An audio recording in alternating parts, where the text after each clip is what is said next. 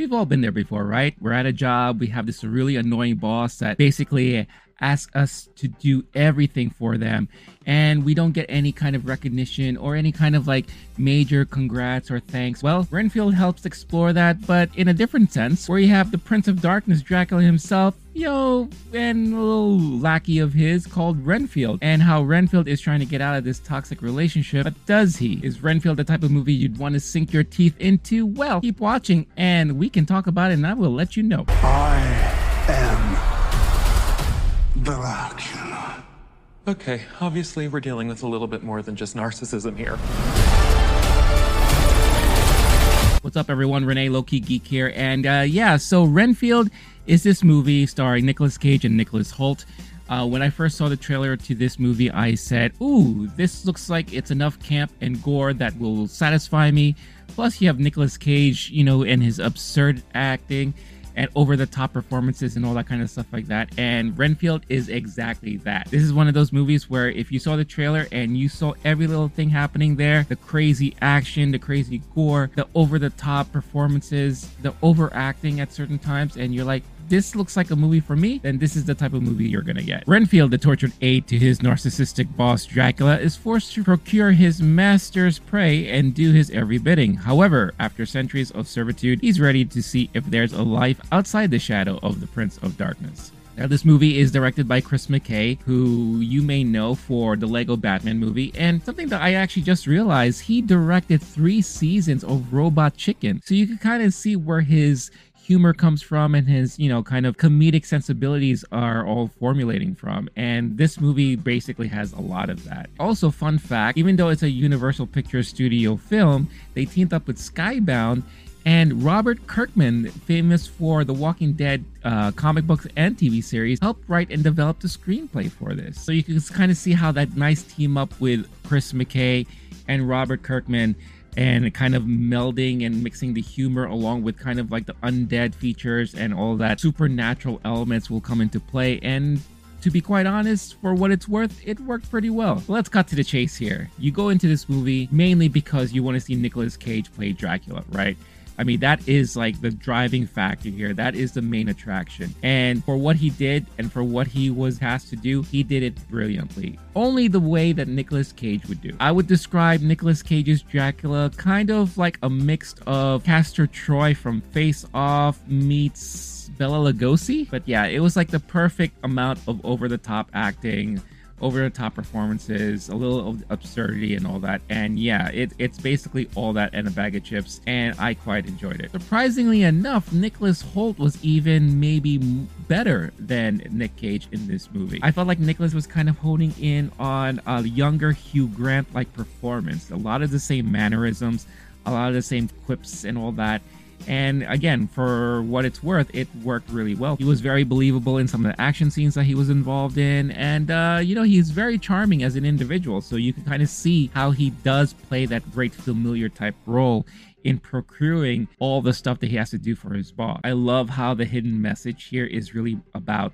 toxic relationships and kind of like the codependency natures that exist out there and they really address a lot of that stuff and i love how that in essence, this movie is like an allegory for all of those things. Ben Schwartz was perfect for what he was tasked to do and being like this kind of over the top uh, gangster type of guy who plays like one of the main villains in the movie. So I thought this worked out really well. However, I do want to talk about the elephant in the room here, and that is Awkwafina. Now, I don't know, maybe it's just me, but I feel like Awkwafina's time has passed already. Like her peak time was there, you know, when she was doing like her Oceans movies. And, you know, I thought her performance in The Farewell was brilliant. And I want to see more of that. Now she's still kind of finding her way back into the more comedic roles.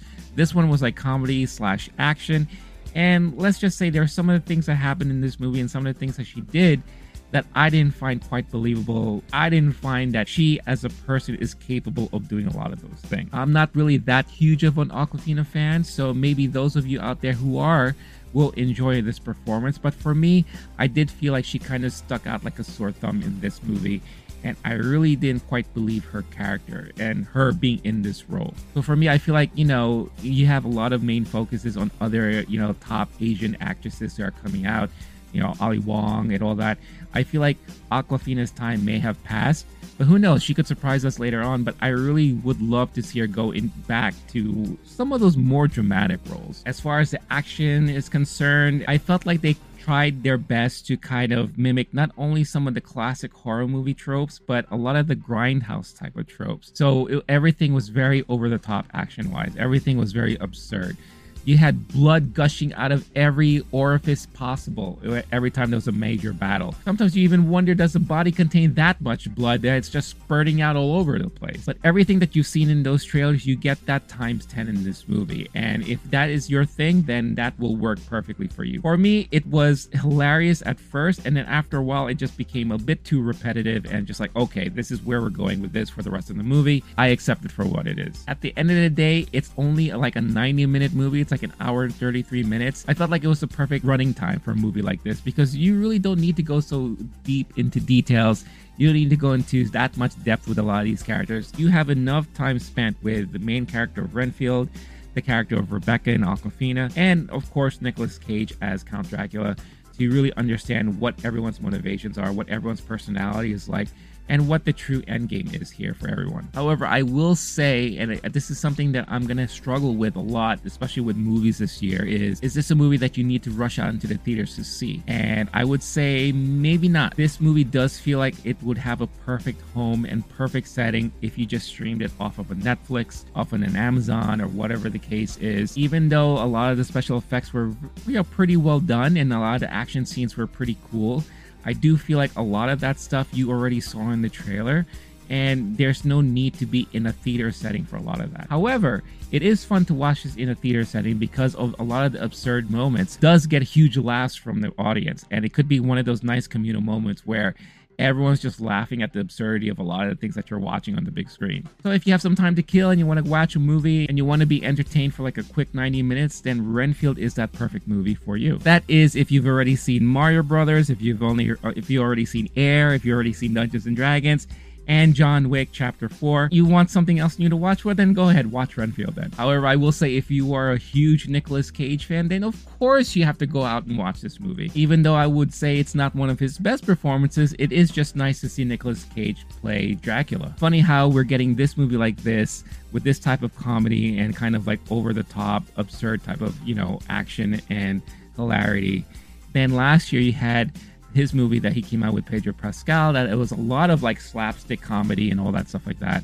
You know, and it's nice that he's doing these type of movies, but I would love to see Nick Cage go back to his type of performances like he did in Pig. Like it'll be great to see a little bit more dramatic side of him, maybe going more indie. Who knows if we're going to be getting that anytime soon, but it is nice to see him still do these type of performances that as a Nick Cage fan, you will thoroughly enjoy. I know my movie time buddy Blake will be like, really? It's just another mediocre performance from Nick Cage. And, you know, I am not going to argue with that. It's definitely not something to write home about. Again, it is that type of performance that you would expect from Nicolas Cage, hence making him that type of actor that, you know, fans love. All that being said, I enjoyed it. I was entertained. I gave it three stars on Letterboxd. I did like it. Is this a movie that I'll watch again? Maybe not anytime soon, but if it happens to be playing in the background, I wouldn't mind it at all. Would I recommend this to people to go out and watch? Eh, it depends on the person. Like I said, if you've already seen all the other major movies out there and you just want to see something in the theater and you have a quick 90 minutes, then this is definitely a movie you should check out. But like I always say, at the end of the day, it doesn't matter at all what I think. What matters most is what all of you think. Is Renfield the type of movie you're looking forward to catching in the theaters? Or maybe you've already seen it?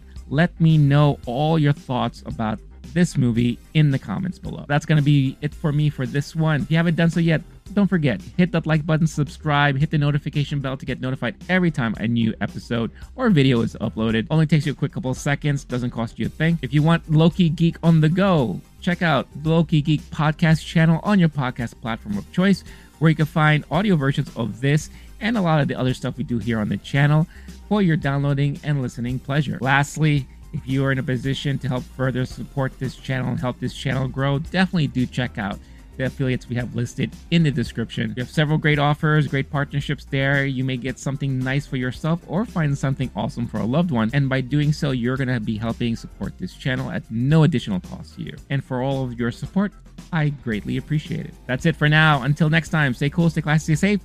Catch you all in the next one. All right, peace out, y'all.